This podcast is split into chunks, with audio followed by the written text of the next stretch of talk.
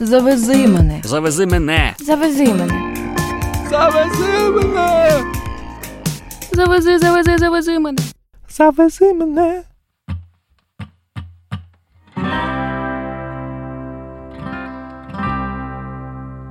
Заради маленького експерименту прокладіть у навігаторі маршрут між селом Свірж, селищем Меджибіш та містечком Кременець. Якщо стартувати зі Львова, їх розділяють і водночас поєднують 9 годин дороги. Це наче ідеальна мандрівка на вихідні. Рушайте до Свіржа.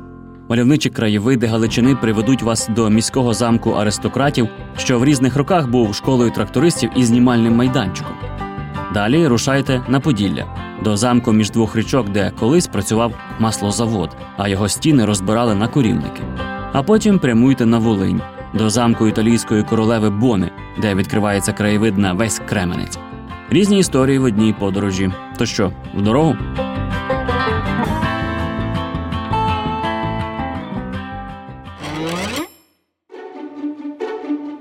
Що ви уявляєте, коли чуєте слово замок? Зазвичай уява малює багатоповерхові фортеці з мармуровими прикрасами та ошатними подвір'ями, споруди на пагорбах зі шпилястими дахами. Та у селі Свірж, недалеко від Львова, замок виглядає зовсім не так. Але від того він не менш гарний. Свірський замок можна побачити у стрічці про трьох мушкетерів. Місцина, де стоїть замок, дуже мальовнича. Річка з трьох боків відокремлює його від села. На пагорбі видніються червоні дахи з черепиці та білі замкові стіни. Здалеку можна насолодитися красою пейзажу, а зблизька незвичною архітектурою. Сім маленьких будівель, які зліплені між собою, це фасад. Форма споруди квадрат із вузьких продовгуватих приміщень із двома подвір'ями. Першим подвір'ям гуляли, а менше, серед якого є глибока криниця, використовували для господарських потреб. Перед замком стоїть напівзруйнована оборонна вежа. Під замковим мостом неглибокий рів, а в рові частково засипаний підземний коридор, що раніше слугував таємним ходом. Свірський замок добре зберігся. Часом здається, що він був, наче відокремлений від реалій середньовічного світу, і його ніколи не турбували нападники. Але, звісно, таку вишукану споруду штурмували татари й турки. Коли в 15 столітті Свірж іще був містом, він став власністю заможної родини свірських. Брати Андрій та Мартин розпочали будівництво квадратної резиденції на пагорбі, який називають Белз. Спочатку будівля мала дві вежі, але про той замок мало що нагадує сьогодні. А от коли в 17 столітті місто і замок викупив заможний шляхтич і полковник польських коронних військ Олександр Цетнер, він перебудував оборонну споруду на таку, якою ми її бачимо зараз. Тобто сучасний свірський замок існує 4 століття, а від старого залишилися підвали та фундамент. Цетнери всіляко прикрашали територію та доглядали замок два століття поспіль. Але згодом власники часто змінювались. На початку ХХ століття новий господар, генерал польської армії Роберт де Лямезан, придбав свірський замок і почав його приводити до ладу. Відновив інтер'єри, привіз коштовні декорації та картини. Він же подбав про ландшафт, висадивши парк і фруктовий сад.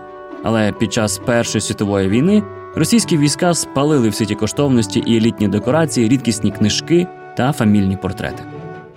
Цікаво, що паліям довелося й відновлювати все. Після закінчення війни Роберт відбудовував замок не сам, а взяв трьох полонених із російських військ. Інтер'єр відновлювали за фотографіями і малюнками, щоб точно передати дух вишуканості і естетики, який був до цього варварського підпалу. Та за Другої світової війни повторних руйнувань було не уникнути.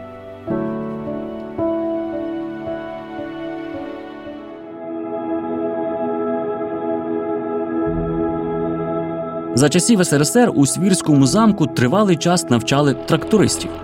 То була школа. Щоправда, якщо порівняти з долею, що спіткала інші замки в радянський період, це ще був досить непоганий сценарій. Принаймні, споруду зберегли в гарному стані, і зараз можна гуляти її коридорами. Після школи трактористів замок певний час пустував, а потім тут планувала свою діяльність спілка архітекторів. Проте на довгий час його просто закрили. І для туристів також. Лише віднедавна туди можна завітати на екскурсію. Всередині багато простору. Хочеться залишити двері відчиненими навстіж, аби сонячне світло заповнило кімнати. Стародавні замки не могли існувати без церкви. Костел, що стоїть біля пагорба Белз, близенько до фортеці, збудований ще у 16 столітті. Зараз він має назву церкви Святої Трійці та Успіння Богородиці. До того тут змінилося кілька парафій. Він був у турецькій облозі, двічі пограбований, пережив пожежі і був заново відновлений. У 18 столітті всередині святині було п'ять вівтарів, а підлога оздоблена чорним і червоним мармуром. Ймовірно, це була особлива будівля для власників замку, бо саме сюди вели таємні підземні ходи з під моста, про які ми згадували раніше.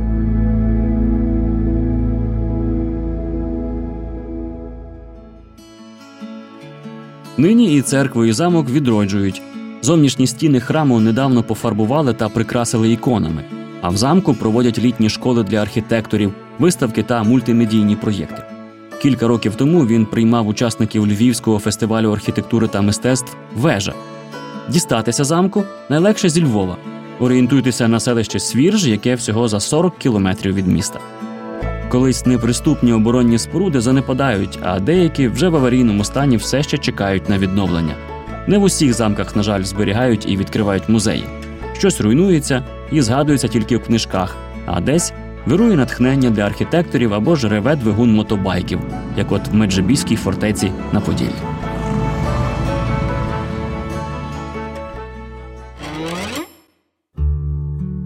Меджибіський замок.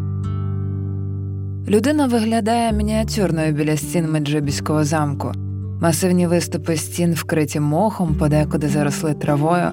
Зараз навколо фортеці тиша та спокій.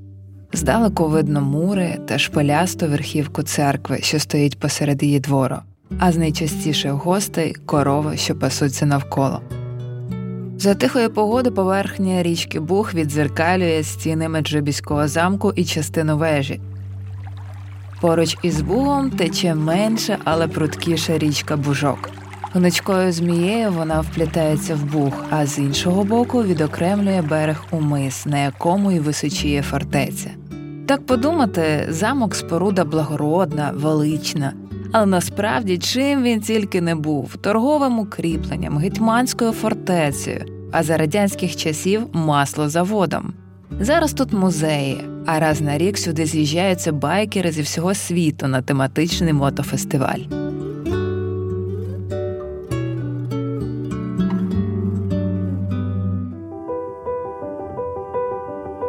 У 12 столітті Меджибіж за своєю площею перевищував Київ тих часів. Місто з гарною торговою системою, міжнародними економічними зв'язками і, звісно, грошима. Ласа місцина, на яку не раз зазіхали татари. Довелося будувати оборонні укріплення. На той час це були дерев'яні споруди. Вони пращури кам'яного Меджибіського замку, що з'явився тут на два століття пізніше. Родзинка Меджибіського замку у вежах, мурах і палацовому комплексі, особливо в їхніх назвах, за якими можна вивчати термінологію захисних укріплень. Донжон головна вежа. Барбакан це міні-фортеця, що обороняла в'їзд до головного укріплення. Пунтоне або ж лицарська п'ятикутна вежа, що стоїть гострим кутом назовні, має товсті стіни з місцями для гармат і захищає від гарматних обстрілів. Інша вежа офіцерська або ж північно-східна, наче шахова фігура має круглий п'єдестал і восьмигранні зубчасті стіни з готичними вікнами. Загальна площа замку менше гектара, майже як звичайне футбольне поле. Стіни товсті й високі, місцями сягають 17 метрів, що на кілька метрів вище за звичайні ліхтарі біля доріг. Завдяки цим стінам Меджибіський замок існує донині та є найстарішим на Поділлі.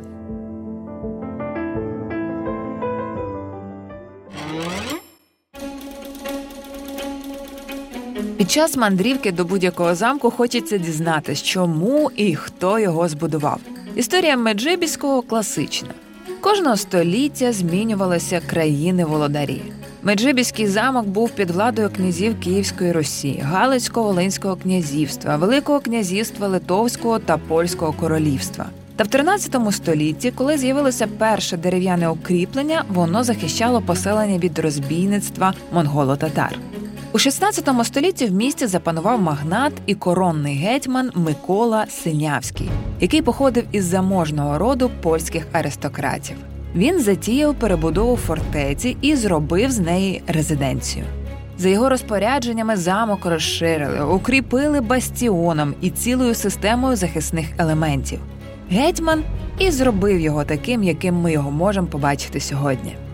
Через Меджибіж проходив кучманський шлях, яким кримські та нагайські татари з 16 по 18 століття грабували міста Поділля та Галичини. Починався він біля сучасного Миколаєва і тягнувся аж до міста Бар, що біля Вінниці.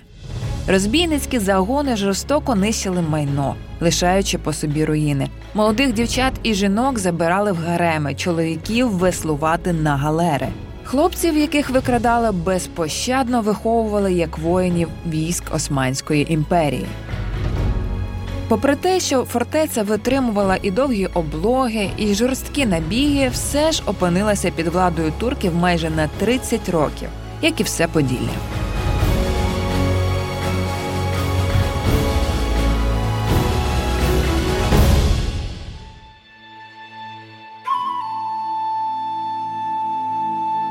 У 18 столітті, після смерті останнього з роду синявських по чоловічій лінії, замок перейшов чарторийським. Але століття по тому його конфіскувала влада Російської імперії. Відтоді почався занепад замку. Книжки із замкової бібліотеки нові власники спалювали просто посеред подвір'я. Меблі та декор теж, сади та квітники нищили, а старовинний костел, що зараз стоїть посеред двору, зробили православною церквою. У будівлях замку облаштували казарми. Досить довго між битвами тут жили і тренувались військові. Весь периметр замку використовували як житлові корпуси, а на глибині п'яти метрів вирили підземні ходи з кімнатами та коридорами. Офіцери жили разом із родинами, жінки господарювали, діти ходили до школи. Так Меджибіський замок став військовою частиною. Змінилися й елементи архітектури. З'явилися зубчасті обрамлення на верхівках мурів, а замок облицювали вапняком. Якщо поглянути в минуле, то стільки втрат фортеця не зазнавала ні від татар, ні від турків. Навіть військові каземати не завдали стільки шкоди, як рішення радянської влади облаштувати в замку маслозавод. У кімнатах, де колись жили аристократи, розмістили цистерни з молоком. Там же збивали вершки та виготовляли молочні продукти. Люди почали розбирати мури замку для власних потреб, наприклад, щоб збудувати корівники чи відремонтувати хати. Певний час тут була в'язниця і склади. Фортеця довго перебувала в аварійному стані. У середині ХХ століття її намагалися реставрувати, але й це не допомогло. У 2014-му одна зі стін обвалилася.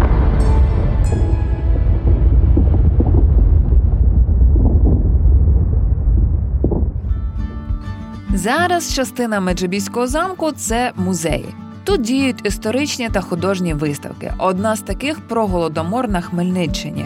А ще в Меджибіській фортеці проводять історичний фестиваль Стародавній Меджибіж із лицарськими боями, стрілецькими турнірами та конкурсами костюмів. Спокій Меджибуша порушують тепер тільки байкери, що приїздять на щорічний фестиваль Вервольф.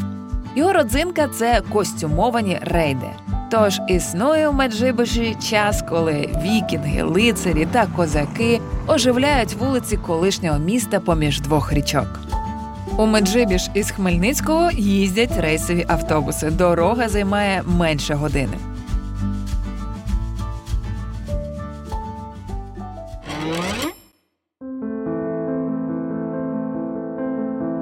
Перенесемося на Волинь.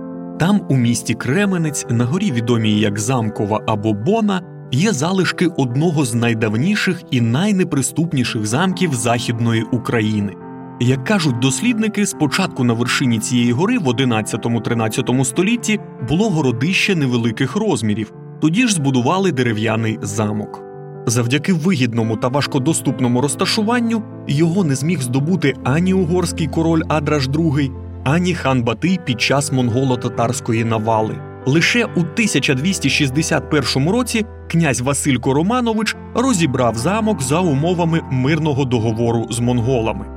Але вже наприкінці цього ж століття князь Мстислав Данилович відбудував його. Дерев'яні укріплення замінили кам'яними, периметр значно збільшили, спорудили зовнішню лінію оборони. Практично всю вершину гори оточували стіни висотою 8 метрів і завтовшки 2 метри. Пізніше звели кам'яну двоярусну надбрамну вежу, що стала центральним входом комплексу. Для контролю міських територій на західній стороні збудували триярусну вежу. З боку перешийка гори Черча викопали рів і спорудили два кам'яні бастіони. Фортечні стіни захищали дерев'яні споруди заможних містян, кам'яну цистерну для збору дощової води, дев'ять комор для продовольчих запасів, житловий двоярусний будинок із міцної деревини, церкву архістратига Михаїла та інші господарські споруди. Кременецький замок не міг похвалитися вишуканим декором або виразними геометричними формами, а втім, не раз ставав бажаним для завойовників.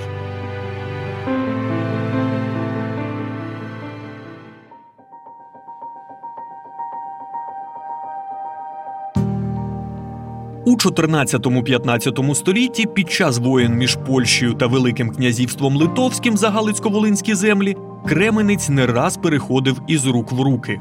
У 1536 році польський король Сігізмунд І подарував місто Кременець із прилеглими угіддями своїй дружині Боні Сфорці Арагонській.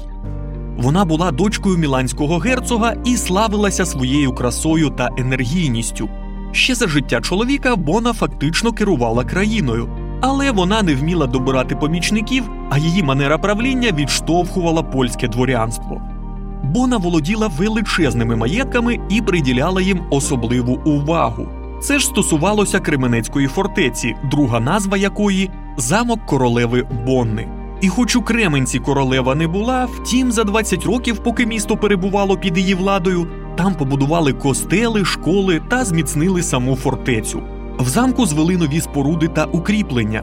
На той час він був кам'яним, мав два підйомні мости, три оборонні вежі, кам'яний палац, казарму для гарнізону та багато підземних сховищ. І все це на висоті майже 400 метрів над рівнем моря. Завдяки цьому, а також запасам зброї і харчів, замок міг пережити тривалу облогу. Тому свого часу його вважали однією з найпотужніших твердинь Речі Посполитої. В історії є єдиний випадок, коли Кременецьку фортецю захопили. Це сталося у розпал визвольної війни в 1648 році. Війська Богдана Хмельницького на чолі з полковником Максимом Кривоносом після облоги, що тривала 6 тижнів, знищили фортецю. Згодом замок втратив оборонне значення, більше його не відбудовували, і все поступово занепало.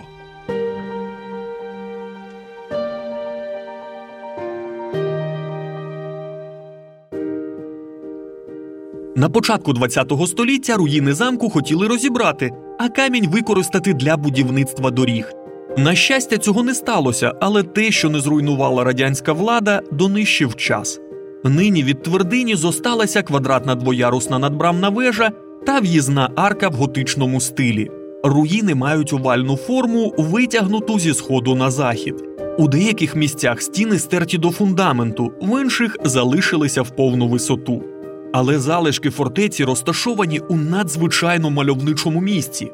Із замкової гори відкривається чудовий краєвид на весь Кременець. Підйом на гору від центру міста займає приблизно годину. Зі Львова чи з Києва дістатися до Кременця найкраще автобусом.